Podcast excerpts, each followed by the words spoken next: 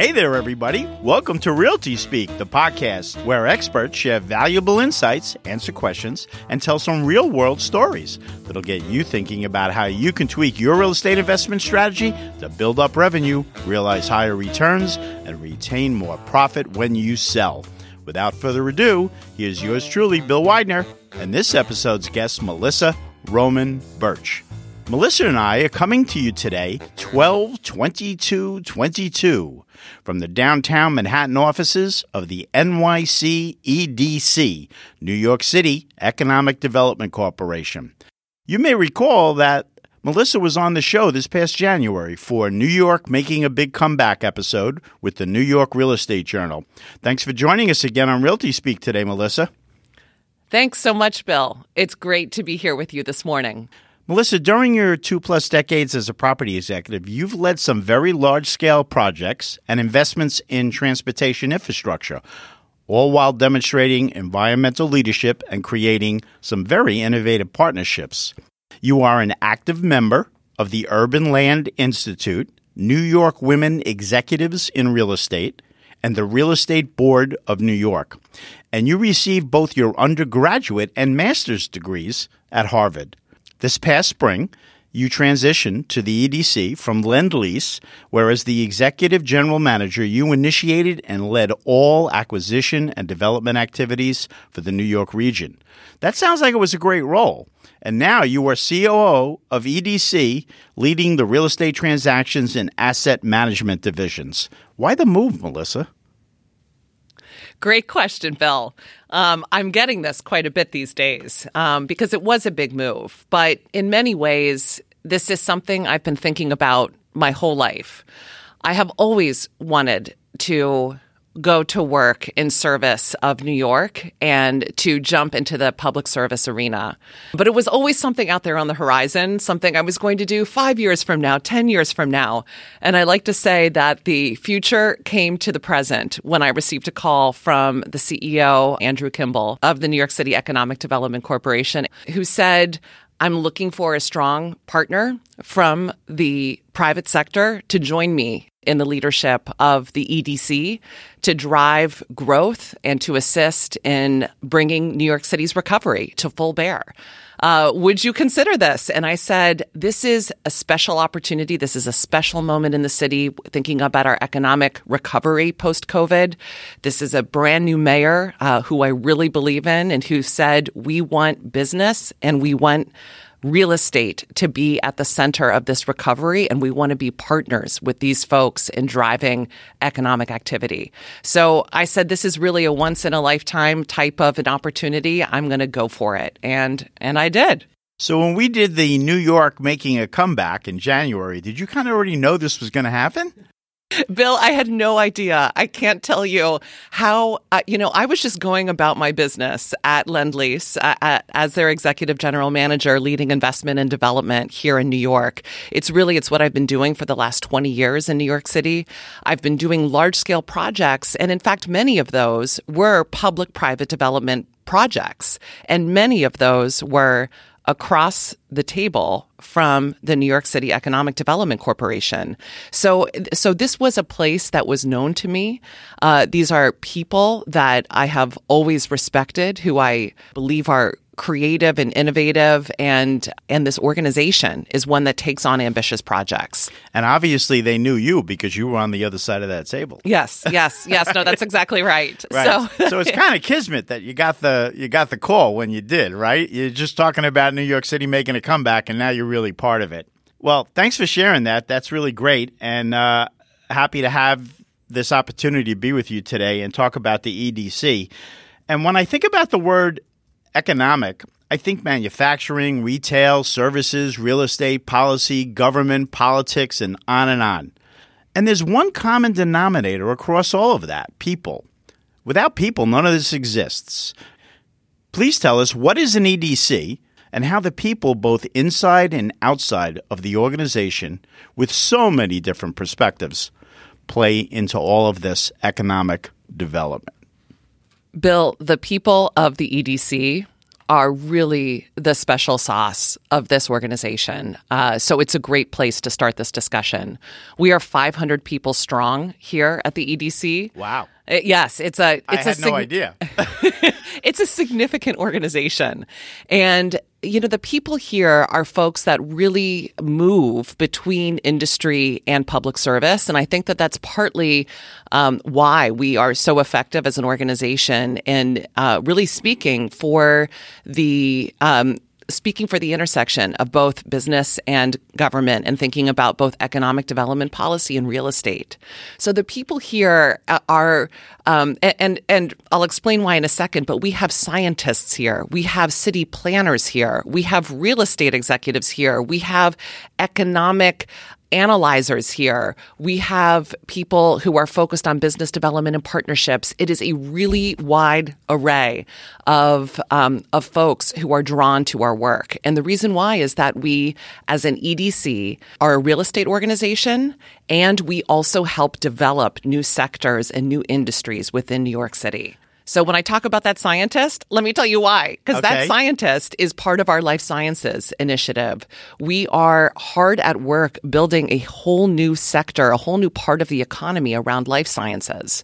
And we need people who understand the way that science is is created, who understand the research, who understand the ecosystem to be partners with us in guiding those investments and making sure that we're building these new sectors within our economy in a way that can be sustainable, equitable, and successful. the whole thing seems overwhelming to me. It really does. and and uh, now I understand why you have 500 people. Yes. Well, including some scientists. So is the EDC just a New York thing? Is it a uh, quasi organization that's part government, part private, part non for profit? Explain that whole structure to me. Absolutely. Just to sort of level set, the EDC is a 501c3. We are a nonprofit. We are a public benefit corporation. And I think that's the best way to understand who we are. We are not a government agency. We are in tandem with government and we work to uh, further many of the policy objectives of government. And we work as partners with government as we work as partners with the private sector. But we are a separate, independent organization. Interestingly enough, the EDC, we are self funded. So we don't take any city tax levy to fund our operations. Where's the funding come from? Great question. Our funding comes from our real estate portfolio. Our core business is the business of real estate development and management. So the EDC actually owns real estate. We manage real estate and own real estate in a variety of different types of structures. Some of those are on behalf of the city. Some of them are self-managed. Some of those are ground leases. And uh, we, we we're going to have a treasure trove talking about our real estate because it's 60 million square feet and over 230 buildings across the five boroughs of New York. Wow. And the NOI, the net operating income of that real estate portfolio is the economic engine of the EDC. So that is what enables us to employ 500 people and not just 500 regular people, but really amongst the best, the brightest, the most creative people who are really looking to make an impact on New York City's future. Among all the different divisions that you have, you actually have one division, I guess, which is property management. Asset management really encompasses a whole range of activities. These are folks who are focused on leasing, investment, property upgrade, property management, tenant relations, um, property positioning. I mean, the whole range of what you would think of any private private sector developer that owns a real estate portfolio. That is the work of what we do. So we are a real estate organization with a very significant real estate footprint in New York. In fact, the largest of any private real estate organization. We are significantly larger than any private real estate organization in terms of our holdings. And our holdings are vast. So they span all different types of assets. What kind of property types? So we have over 200 acres of industrial complexes on the Brooklyn waterfront in Sunset Park. That's just one example. It, it, it is a it is a huge expanse. It's close to 10 million square feet. And what's so interesting about it is that it's all adaptive reuse. So these are sort of former industrial complexes, former army terminals that have been over time redeployed for our innovation economy, for our advanced manufacturing um, economy. So we use our real estate in a double bottom line. So we're a double bottom line organization. We manage our entire portfolio to both financial returns as well as measured social impact. So we, through our real estate, are stimulating new sectors of the economy, as an example, New York City's manufacturing base has long been described as having left in the 70s. You know, there was a huge sort of hollowing out of the manufacturing base, which left a lot of the waterfront, which used to be a working waterfront, that waterfront became fallow for many decades. And we have been a part of a broader city policy, um, together with many partners across the private sector as well, to re engage, reignite, and redevelop the waterfront. We're doing that here by creating space for manufacturing companies that are creating jobs, that are making products, and that are growing their businesses here in New York. And they're doing that in our real estate. And we're able to provide spaces through these industrial complexes that you can't find in Midtown Manhattan. So it's specialized space, it's large floor plates, it's lots of light and air, it's access to ports, it's access to rail networks, it's access to infrastructure that really enables advanced manufacturing. So this is sort of like a new age manufacturing, more technology driven, more focused on innovation. Those are the types of businesses and sectors that are really taking root at this campus when people think of manufacturing, they think of factories with a lot of noise and a lot of dirt all over the place. And from what I understand, manufacturing is not that anymore, right? Like some of these places you could eat off the floor. Absolutely. All of those images that you just described, that is sort of manufacturing of the 70s, um, certainly, you know, within New York City. Our future around advanced manufacturing is more like prototyping. It's technology driven. It's new product development and design. So, what are some of the things that are actually occurring in this particular area that you mentioned? This area, you know, encompasses a number of different types of campuses. What we're talking about here is our Brooklyn Army Terminal project, which is about 4 million square feet. It ranges from companies that are 1,000 square foot leases to 200,000 square feet. But it's all manufacturing of some type? Yeah, so it's all manufacturing of some type. Now, some of this, we actually have a biotech incubator there as well. So we're really blending modern science with the ability to actually develop products and sort of apply the science to product development. Then there's also more sort of like old school companies. I toured the other day a spring manufacturer. Actually, they're now developing springs that are so small that they can fit on the head of a pin. Wow. And they're used in pacemaker technology. This is sort of like the evolution of older industries that are now being transformed by technology. And they want to do that here in New York because in New York, you have this ecosystem where technology and industry and academia are really able to mix, are able to enjoy that proximity. And so that actually is a great example of how this complex is really enabling businesses to evolve and to grow. And there's over 100 businesses that are located in the Brooklyn Army Terminal. And these are thousands of jobs. So without dedicated space to really be able to do these types of activities and without a place and a real policy that the EDC has said we want to see manufacturing grow here. These are jobs that would have gone elsewhere. So this is where, you know, we talk about a portfolio that is managed both to financial returns and to social impact. That social impact are creating good, working, high paying jobs for New Yorkers. And we don't just stop there because then we also help train the ecosystem. So we help train future workers for these jobs, whether it's advanced manufacturing or life sciences or offshore wind. We have a lot of ground I want to cover today. So I might walk us a little bit down the street and I want to talk to you about another part of the Sunset Park that is really serving a whole other part of a new economy for I wanna, New York. I want to hear about that. Great. So so let's walk down and the I street. That, and I think the listeners do too at this point.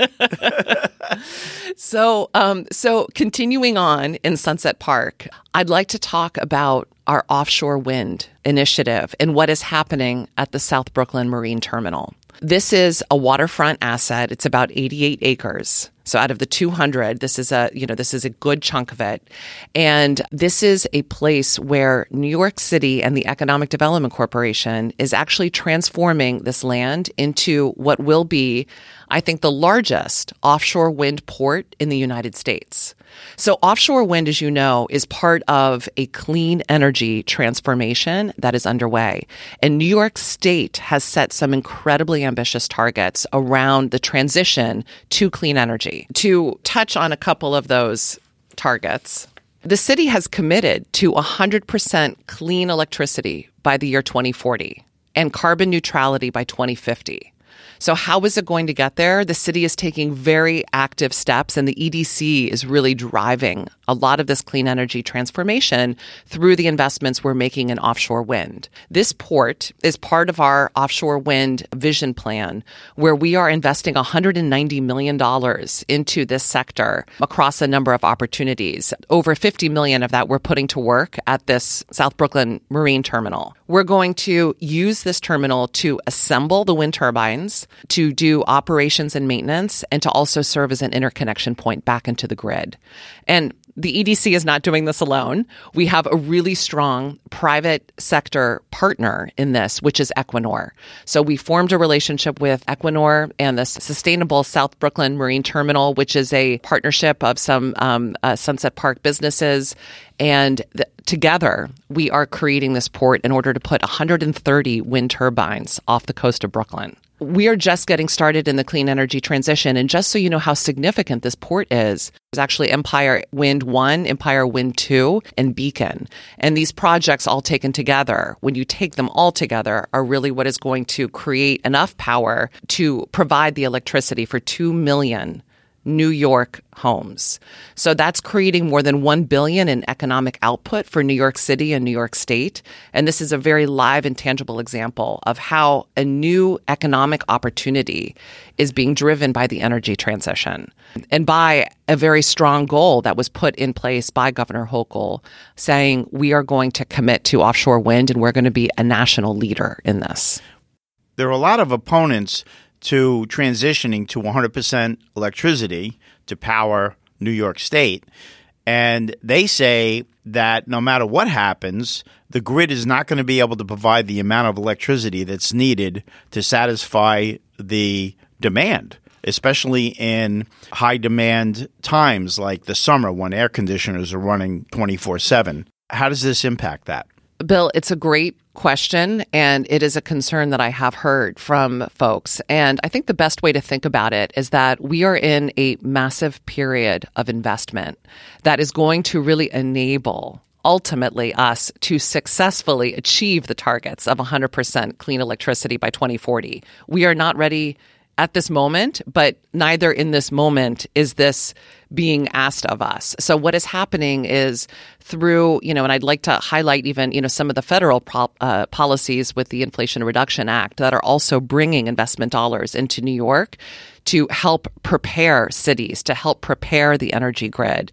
You know, Con Ed is making investments. We are making investments. So these offshore wind opportunities will take many, many years to become operational. So these are huge infrastructure projects. So they're not being switched on tomorrow, but the investments need to be made today and are being made today. So, so much of the work around energy preparedness and economic development is about looking into the future and making the smart moves and the smart investments now to prepare for that for that reality. I would also just add that offshore wind alone is not the answer. And um, when I look at the city's policy and I look at the EDC, we are supporting efforts around solar, around offshore wind. There's a number of different types of strategies that are going to enable this reality of 100% clean electricity by 2040 to be something that we can all say ultimately was a success. So, what you just described is really the first domino in a long line of dominoes that have to fall over the next 17 years. That's right.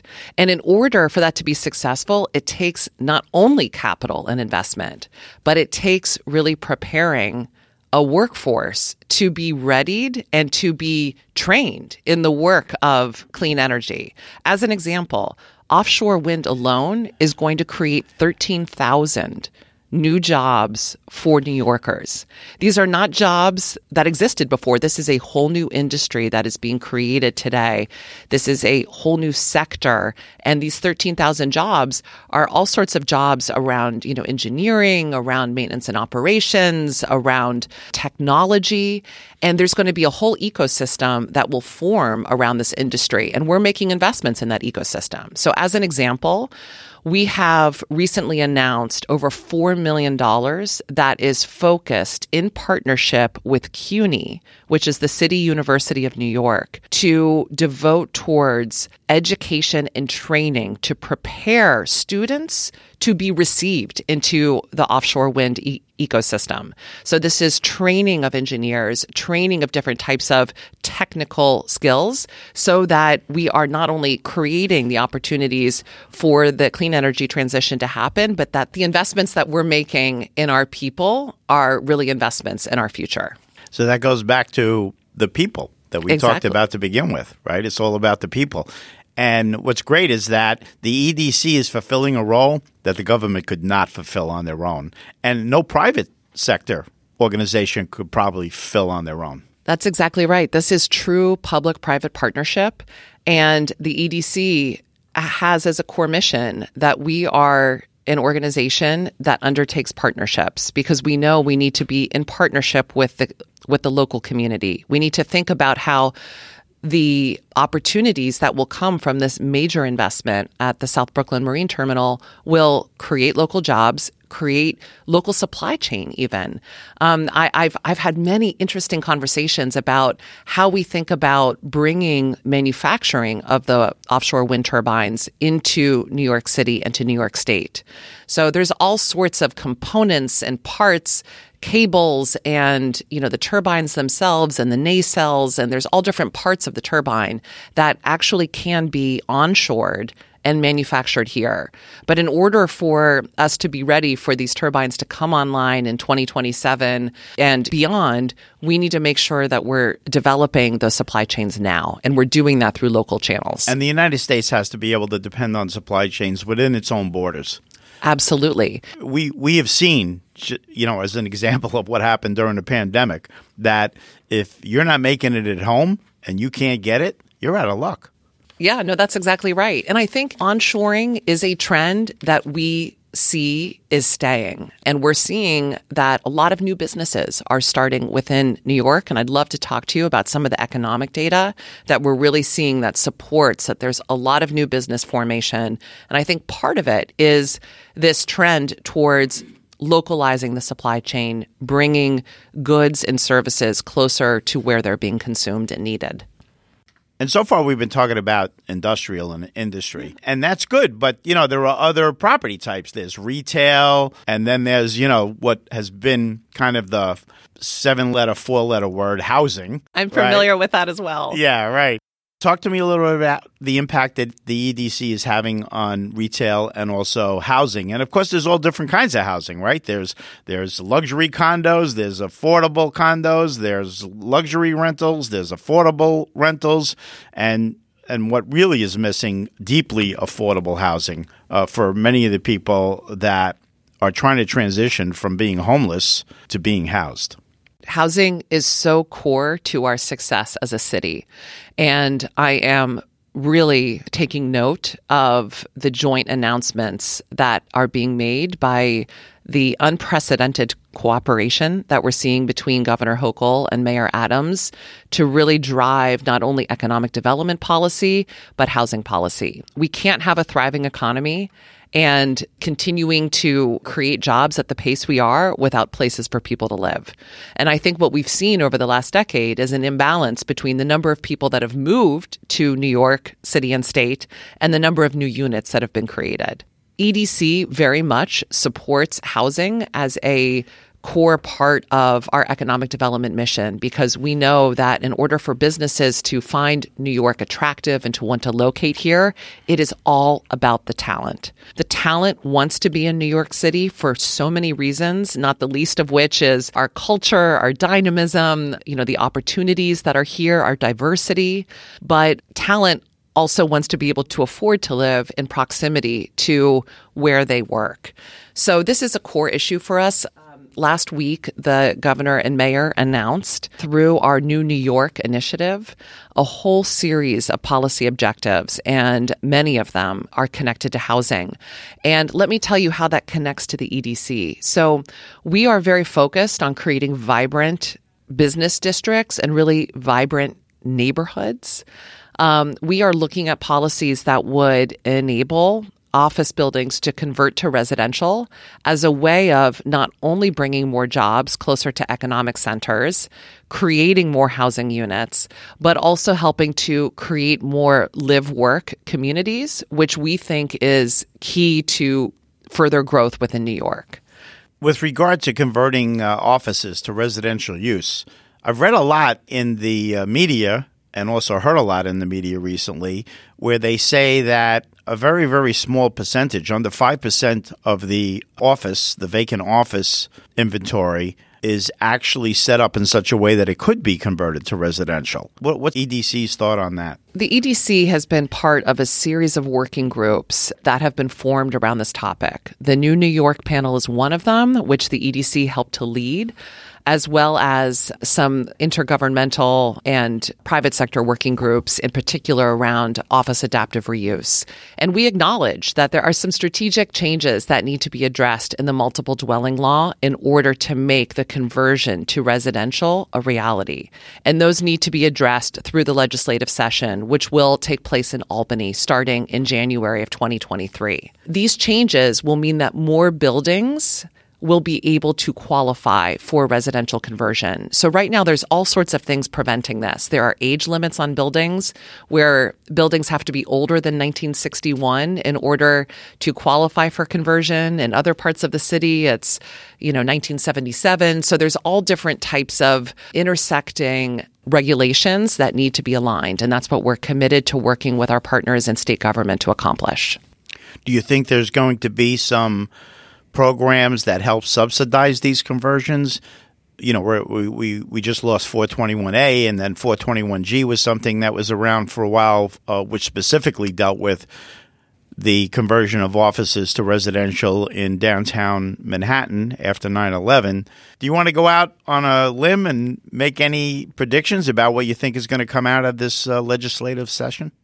I don't know what will come out of the legislative session, but I do know that the EDC and uh, is hard at work um, with business partners, with government partners to figure out the best policy um, stance going forward and that some sort of a replacement program, we believe, uh, is necessary to address housing production in the city. I think that, you know, Mayor Adams, Governor Hochul are on record talking about we need 500,000 new units. Mayor Adams calls it, you know, our city's moonshot. We need to dramatically ramp up and increase the amount of housing production in the city. So we need more housing and we need more affordable housing. So that means that it's not only affordable housing. We need to unleash opportunities for market rate development as well. But what is going to be most successful is when we can do that in combination and really create strong neighborhoods, economically diverse neighborhoods, mixed income neighborhoods. And those are the types of neighborhoods that we believe are not only great for New Yorkers, but are also more resilient to downturns, more resilient to creating successful ecosystems that will enable, you know, businesses to also thrive and be successful. One of the things that I've noticed recently is that what's being left out of the conversation about affordable housing is the 900,000 or so rent stabilized apartments that are unique to the city of New York.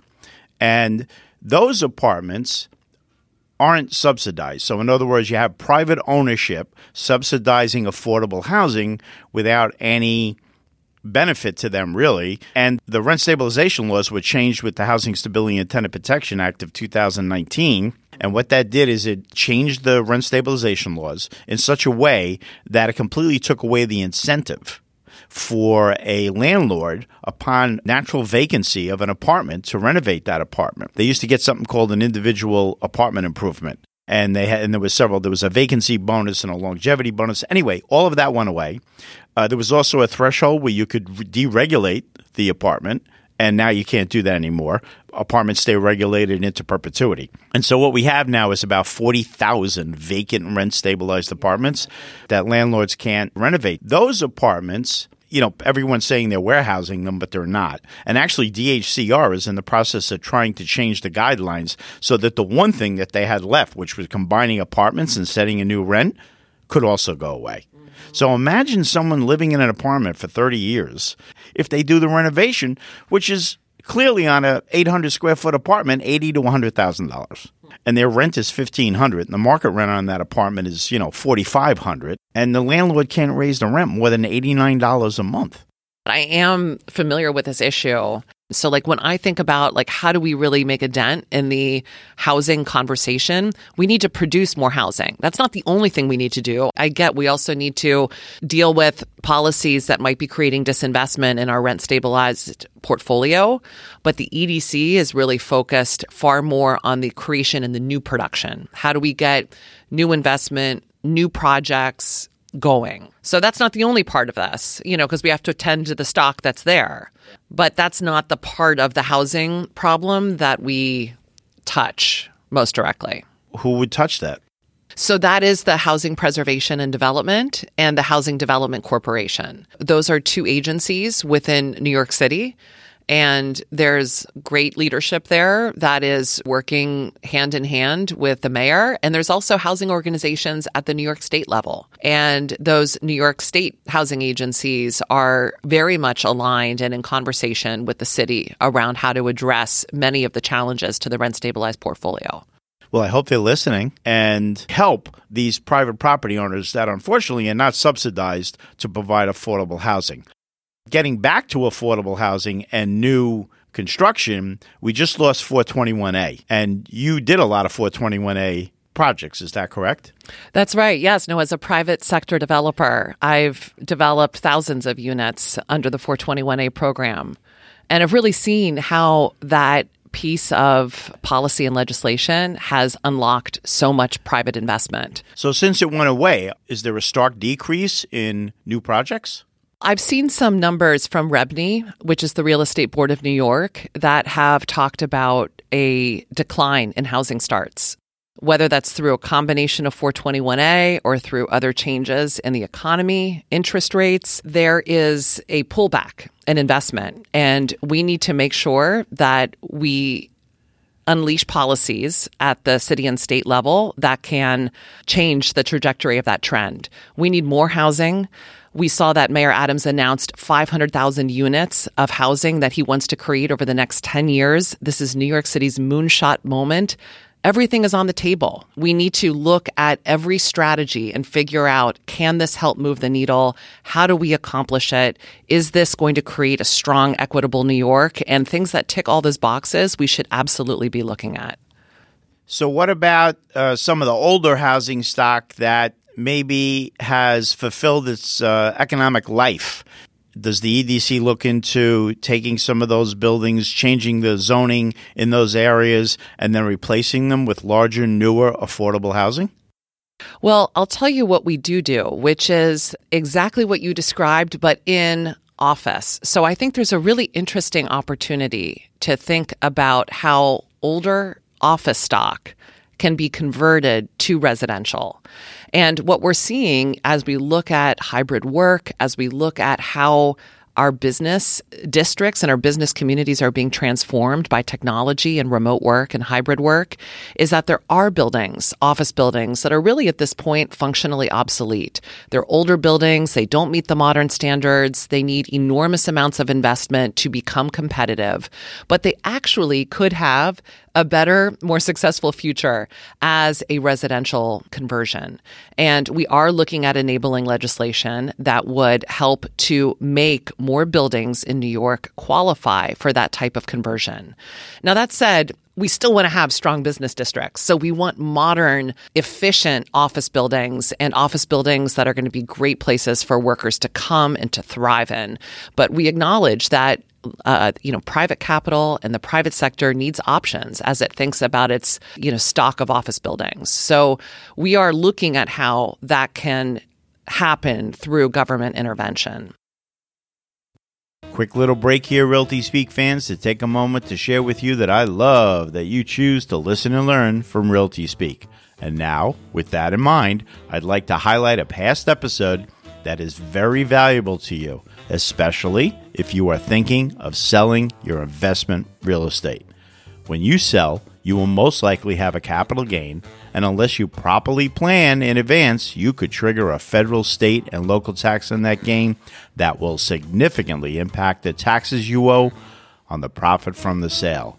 The episode is number 45 that came out in August 2022 and is titled Protect Your Hard Earned Capital Gains, Count the Ways. It reviews the capital gain strategies from older episodes 5, 18, and 37 and highlights a more recently developed strategy, adding yet another option to defer capital gains. I added a link to number 45 in the show notes of this episode so it'll be easy for you to find. You can also just Google Realty Speak Count the Ways, and it'll be the first in your search results. My mission? Be the best real estate advisor, consultant, and broker I can be while helping you sell, purchase, and finance investment real estate. I'm just a phone call away 917 232 8529. What else can I say? Solutions in real estate, it's in my DNA. And now back to the show. Earlier, Melissa, you mentioned live, work, play. And what does that look like? And, and maybe give me some examples of where that's actually happening here in New York. And, and again, New York City is not just Manhattan. I mean, it's five boroughs. It's Staten Island, Queens, Brooklyn, the Bronx, and Manhattan. So where is this actually happening? That is music to my ears. I could not agree more. And it is certainly uh, the policy of the EDC that we are really a five borough economic development agency. And as we think about live, work, play, that is happening not only, as you mentioned, in Midtown and Lower Manhattan, but we have a number of really strong borough based neighborhood district ecosystems that are forming. I look at downtown Brooklyn, I look at Long Island City, Jamaica, what's happening all the way in Broadway Junction, and what's even happening up in the Bronx and Morris Park are all great examples of how uh, government investment, private sector investment is creating jobs closer to where people live, as well as mixed use communities. I want to also, in that regard, talk about a program that the EDC has in partnership with the government called CARE or city agencies revitalizing the economy. Beyond the acronym, let me tell you what that's all about because it really dovetails with this concept of how we create a five borough economic development policy and how we bring more office space, more jobs into the boroughs. So this program will use city agency office relocations as anchors to create new office space in the boroughs. So in April 2022, we broke ground on the first of three sites that have been announced so far as part of this CARES program. The new building that we announced, which is being developed on, in Fulton Street in Brooklyn, is being developed by the Lesser Group and designed by Marvel Architects. This will bring best in class office space that will host more than 1,100 employees of the Human Resources Administration. This is a city agency called the HR&A and all of that will be coming into Brooklyn, into the heart of East New York at Broadway Junction. In addition to the 1,100 government jobs that are now getting, you know, new new office space and many of the city agencies have very very aged office space that needs to be modernized. What happens to that aged office space after the employees have made the transition to the new Broadway Junction. So that aged office space can get reinvested in. It can get redeveloped as commercial or even residential uses. And it's city owned land. Not always city owned land. New York City actually leases a lot of space within private sector buildings. Some of them are government owned buildings and some of them are private sector. So it really is case by case. But to your point, if it were government land, we would seek to redevelop that site into other economic generations generating uses. You'd partner with a developer who then would make it, say, an affordable housing. Complex. Exactly. Right. That's exactly right. And, and create some of those 500,000 units that we need in, in housing. We need those 500,000 units. And I'll tell you, we are hard at work getting to that 500,000 number. And I'll just mentioned, we had a huge announcement with uh, the mayor about six weeks ago announcing a redevelopment of an area called Willets Point in Queens. That's the soccer stadium, right? That's exactly right. Very exciting. Yes, it is. This is a long time coming. And by that, I mean that, you know, the transformation of New York City, of our neighborhoods, of our economy. This is not the work of one administration or one year. This is really building on the legacy of many different mayors and many different government policies that are working in tandem and building on each other in order to create an opportunity that we were able to announce today. So, what started under Bloomberg and continued under de Blasio is now coming into a reality under Mayor Adams, and that is the announcement of bringing 2,500 100% affordable housing units to Willets Point and a new 25,000 seat Soccer Stadium, which will be the new home of the New York City Football Club, which is a soccer team that's existed for a number of years within New York City that doesn't have a permanent home. If you want to figure out where to go find a game, you literally need a GPS and you need to navigate between Westchester and New Jersey and New York City to figure out where the team is playing for, for any given game. So this is really going to create a new home for soccer. If you are not a soccer fan, I can't even fathom that because we're just coming off of one of the greatest World Cups. And I think that there's a collective euphoria around the sport this incredible new stadium is going to be across the street from Citi Field, which is also then connected to our USTA, US Tennis Association facilities. So we are going to really have this enormous sports campus, sports community that's being created within Queens. So we have football. Yes, football. football and we have baseball and we have tennis. That's exactly right. What's most striking about this announcement is that the stadium is going to be 100% privately financed.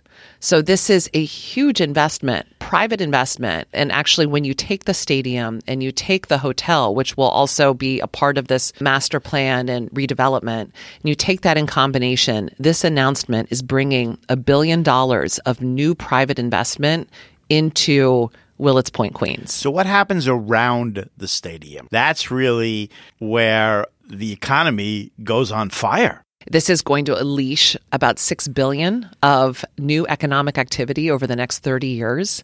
And in addition, what's going on around physically next to the stadium is a new residential community that is being formed through the 2500 affordable housing units that are being developed in a new master plan for Willets Point. Neighborhood shops have to be there that aren't there now. Neighborhood shops, restaurants, uh, grocery stores. There's other types of, you know, social infrastructure, childcare, health centers. You know, all of this is going to be studied in the in the environmental review that this project has to go through. So this project will need to get entitled. So it will go through the city's ULURP process. ULURP, what does that stand for? ULURP stands for Uniform Land Use Review Process. I heard that that's a overwhelming process sometimes and sometimes takes too long. And I understand that part of this new New York, they're trying to simplify that. That's exactly right. Because we know how important ULURP is for unleashing private development and creating new housing units within New York. So we have through a program called BLAST, we have looked at a number of different city regulations around zoning process, around our building construction process, and we're looking to make new projects easier to get approved and easier to get permitted and built. And by easy, I don't mean lowering the standards. I mean, we're creating high quality experiences and high quality buildings, but we know that there is regulation that can be streamlined and modernized in order to have a more efficient process and one that doesn't get bogged down in government bureaucracy. And that's something that under Mayor Adams' City of Yes, we are saying as a mandate to ourselves and to all of the different government agencies, what can we do to make government easier to interact with. So I'm really excited about those changes that are being made through this program. It will take time to implement, but the drive, the commitment, and the ambition is there. And I think it will be a huge boost for New York. So the EDC is really a catalyst to get things done. That's the perfect word to describe the EDC. It is a catalyst, it is a key partner, it is where a lot of the creativity and thinking about the art of the possible uh, comes together. But what I like to say about the EDC is it's not just the theory. It really is the lab. We're a very action based organization. So while we do help guide and drive policy, we're a real estate company. We're an investment arm. Like we are actioning and making things happen and delivering a great product, which is neighborhoods that have all sorts of investment and people and our workforce that is really being prepared and readied for modern jobs.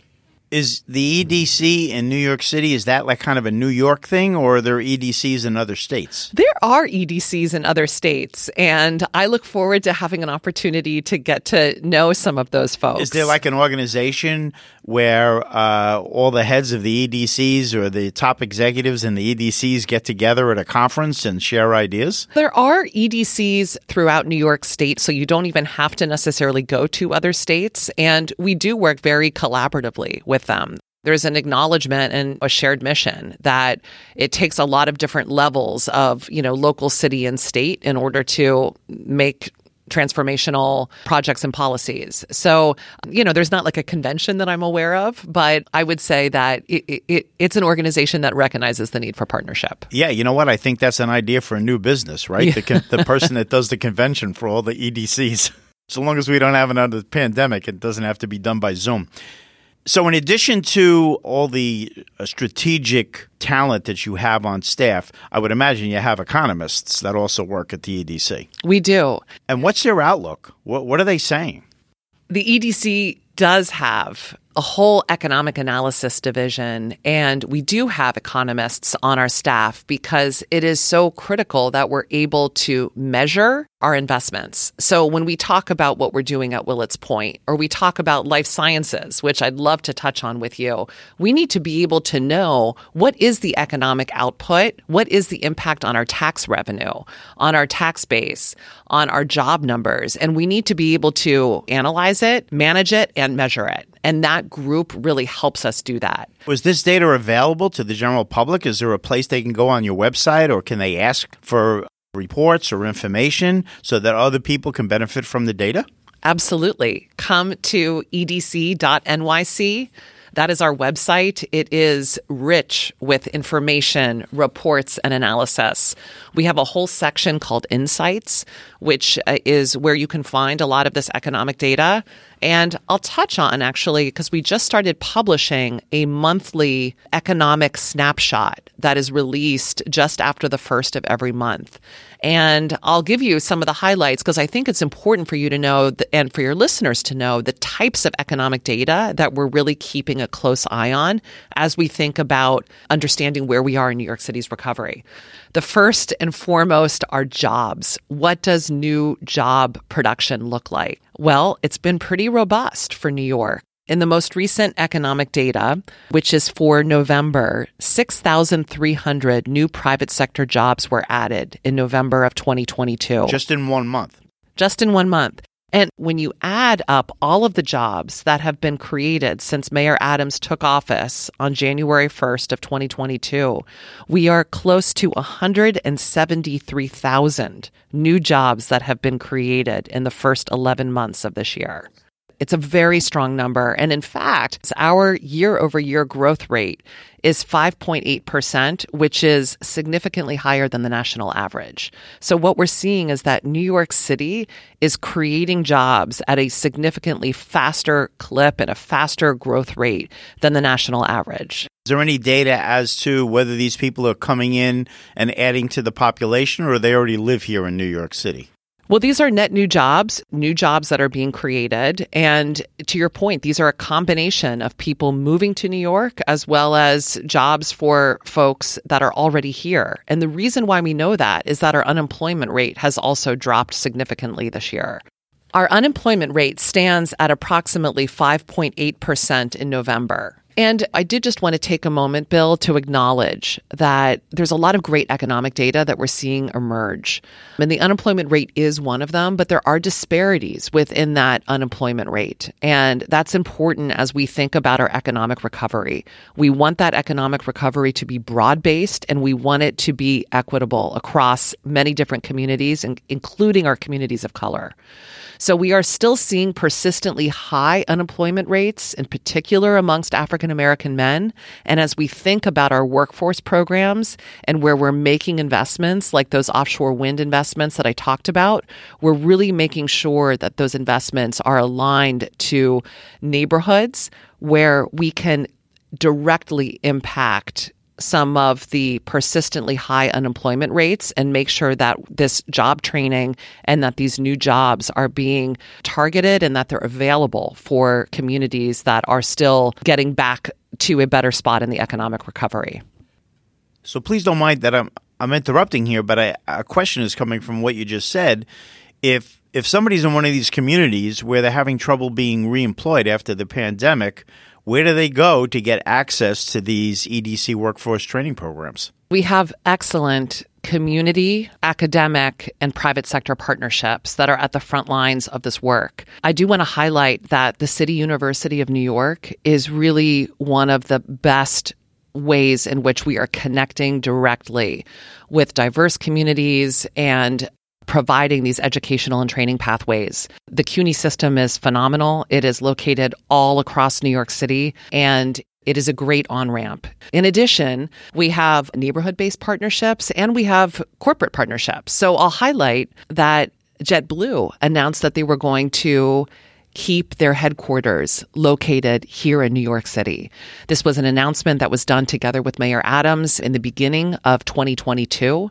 And as part of this, they held a series of job fairs and focused on the 5,000 jobs that they were creating and retaining here in New York. That this job fair was a community based job fair that really enabled people to come to understand what the opportunities are and to find the right on ramp into an organization like JetBlue. And there's many different stories like that happening all over New York. And EDC, through our investments with CUNY and with local neighborhood partners, are enabling us to make progress on bringing some of those job numbers in the right direction. What I'd like to do is put some hyperlinks in the show notes to some of those uh, different neighborhood partnerships so that Great. this way people have a place to go to. Great. Uh, to actually click on it and take advantage of that. And that will be helpful. Well, I know, Melissa, you had some more economic data you wanted to share with us. The other key economic data that we're taking a close look at is new business formation. So, over the last 12 months, we've seen 27,000 new businesses start within New York. To put it another way, about one in 10 businesses in New York City opened up this year.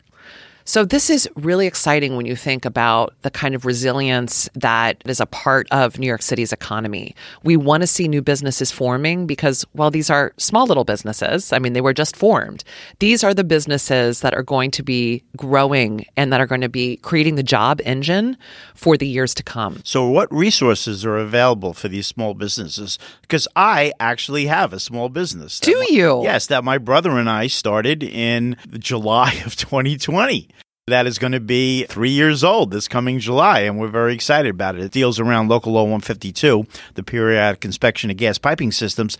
What resources uh, does the EDC have for a small business like mine or other people that have small businesses that have been started over the last, you know, one, two, three years to help them grow? We have programs that we run called Venture Access that are very focused on entrepreneurship, where you can apply to be a part of a cohort that is um, that then taken through a whole series of uh, trainings. So this is training on business entrepreneurship, business formation, um, accessing outside capital. It's a whole curriculum, and this is a program that is for all different types of folks that are looking to unleash more growth within their businesses. And we actually, due to demand and due to due to the success of this program, we are actually excited to announce that we will be expanding the program to more entrepreneurs and to more businesses this year. So does this occur over a period of time? Is it online? Is it face to face? Is it free? Bill, we have a number of resources that I'd like to point your attention to. First is to go to our website at edc.nyc,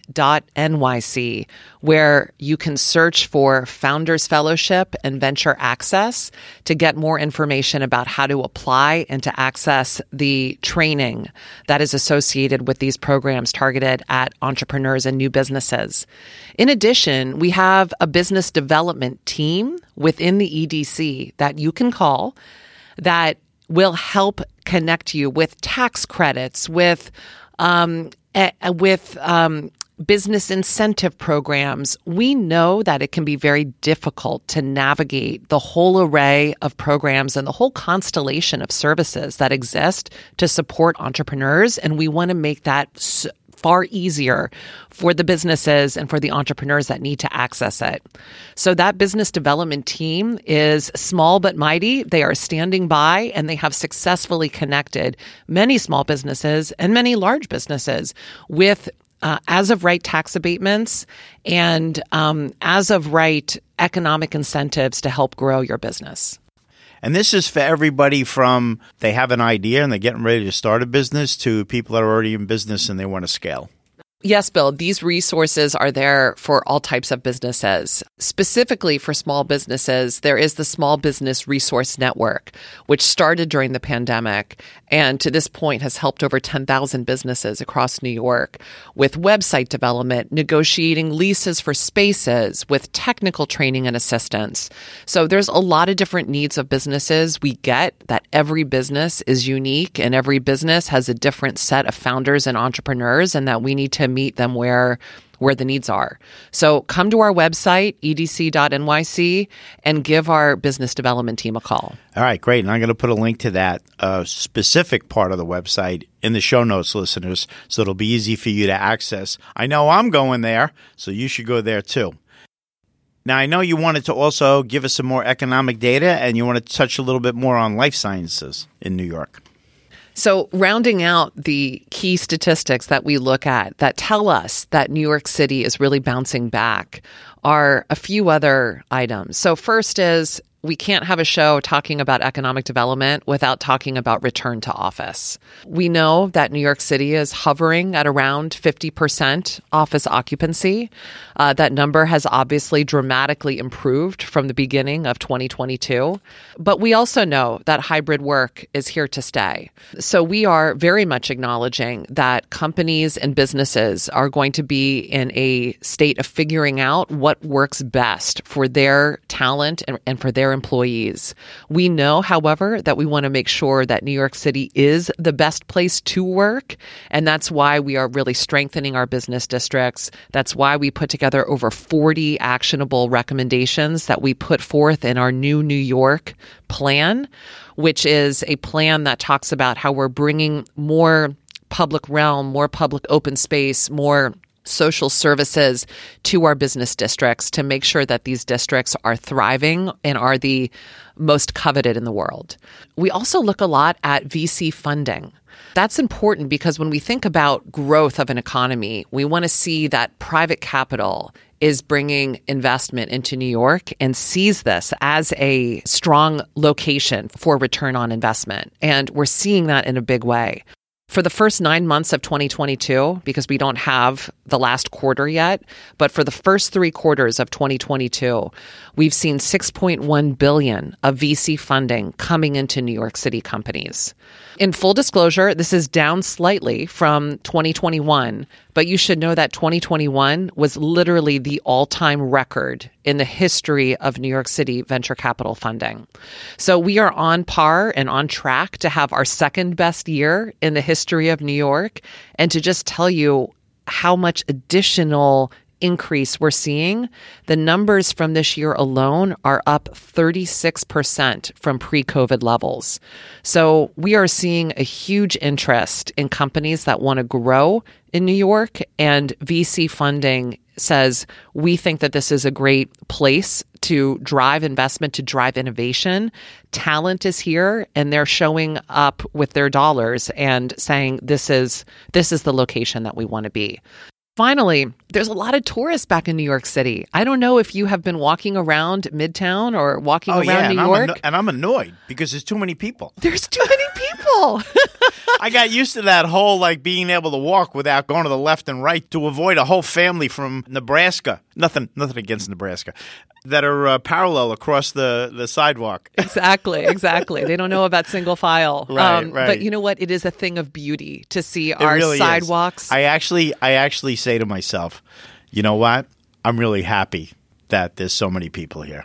I really am. Bill, I say the same thing every single time I can't catch a cab. I'm like, I'm glad I can't catch a cab. Right. That means that there's so much demand for cabs. You know, this is good. It's the same thing. I'm glad I can't walk down the sidewalks anymore because the tourists are back. We're seeing huge pedestrian traffic counts. We're Is at there is there uh, is there actual statistics on the the growth of tourism? There are, in fact, we're seeing about 86% this year of pre COVID levels. That's that's high. That is really high, um, especially when you consider, you know, just how much New York City pre-COVID was firing on all cylinders in terms of tourism and, you know, the number of visitors coming into um, into the city. So we're seeing about 86% pedestrian traffic in Times Square. We're seeing about 86% uh, hotel occupancy from the pre COVID levels, as well as Broadway attendance, are all sort of in the high 80s. And I think that's a really strong statement that people want to travel again. You know, they want to come to New York. This is a coveted destination for both domestic and international travelers, and they have come back in force. We welcome them with open arms. We are thrilled. They will help to address some of the job numbers, which are still lagging in restaurants and bars. And that's going to help drive that employment. So come to New York. We are thrilled to have you. Uh, Rockefeller Center and the tree and all of that looks phenomenal. Um, and we're we're excited because we think we've got great momentum going into 2023. Those are really the key metrics that we keep our eye on. Again, all of the economic snapshots are on our website under the Insights section. In addition, you can reach out to our press team to get put on an email distribution list that can have the economic snapshot sent directly into your inbox.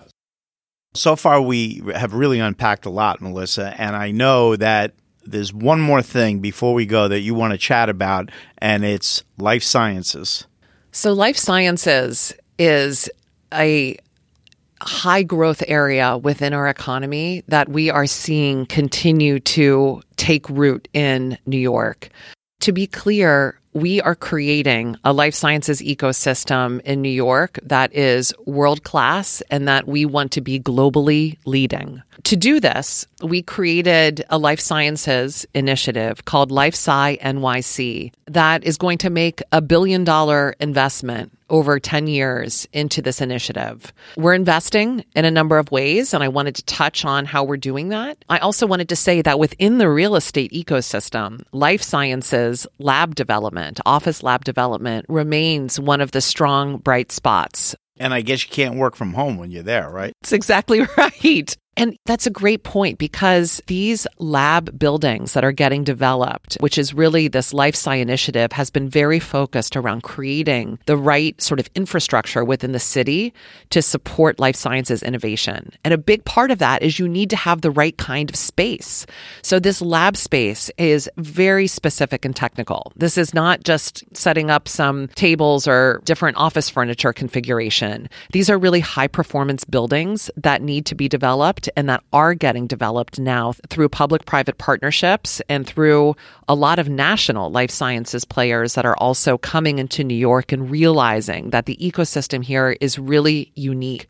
Why is it unique? Well, a huge part of why life sciences is going to be successful here and continue to take root is that we have got some of the leading research hospitals right here in our backyard all along the east side of Manhattan, you have the leading institutions, health institutions of the world. And these are research centers. And we are actively connecting that research with commercialization so that we are able to take the research and translate it into companies. And these companies need spaces to work, they need employees to hire. And these companies, which are starting out small, are growing as their research and as the technology is proven out through this FDA discovery process. This is a phenomenal initiative. We are supporting it in a number of ways. First, we've actually set up two different life sciences advisory councils. One of them is a council that is comprised of leadership from academia, from venture capital, and from the health and hospital leadership. I call it the board of eds and meds. These are the scientists that are, you know, closest to the science and closest to the funding of the of the science that is going to create the commercialization. And they help guide our policy. They're a real resource for us. And I highlight this because I think that's one of the unique things about the EDC is that we're really a connector. Um, so we like to convene people. We like to have the benefit of, um, you know, what others know as we form policies and make investments. We're also doing this on the real estate side. So we've formed a real estate life sciences advisory board, which we call RELAB. And that board is comprised of leading developers, of life sciences, investors into life sciences buildings, brokers, as well as incubators. We want to hear firsthand what is going on within, you know, leasing, what is going on within lab space development, what are the types of regulations that are standing in the way that we should be focused on addressing through our advocacy and through our legislative agenda? So we have a really strong feedback loop in our life sciences arena, both from the eds and meds as well as from the real estate community. And I want to thank those groups and those leaders for being partners with us in guiding this billion dollar investment. In addition to that, I want to highlight where we are in this 10 year journey. So, in 10 years, we are on track to create over 2,000 new companies, life sciences companies, and unlock over 40,000 jobs. In order to do this, though, we need about 10 million square feet of life sciences real estate. So that's where this real estate board is so critical in making sure that we are meeting the demand that we know is going to come from the commercialization of all of this new research and technology. Now, can that real estate come from existing structures or does it really have to be built brand new?